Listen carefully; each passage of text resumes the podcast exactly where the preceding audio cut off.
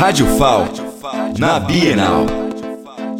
Direto da Bienal Internacional do Livro de Alagoas, estou aqui no stand Coisas da Cris. Conta pra gente como está sendo a experiência de estar aqui na Bienal. a experiência para mim está sendo gratificante, né? Porque a visibilidade, né, para divulgar o meu trabalho é muito importante, né, para a gente que é artesão, mostrar o nosso trabalho, ser reconhecido e sem contar que o público ajuda bastante, né? Tirando foto, divulgando, engajando nas redes sociais. Então isso é muito importante, eu estou gostando muito. Conta um pouco pra gente do seu trabalho. Eu já tenho oito anos de artesanato, eu faço tudo feito à mão.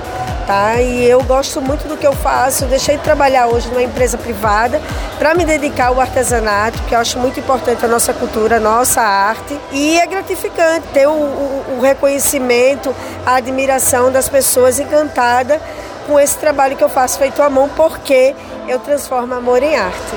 Para a Rádio FAO, Malba Barbosa.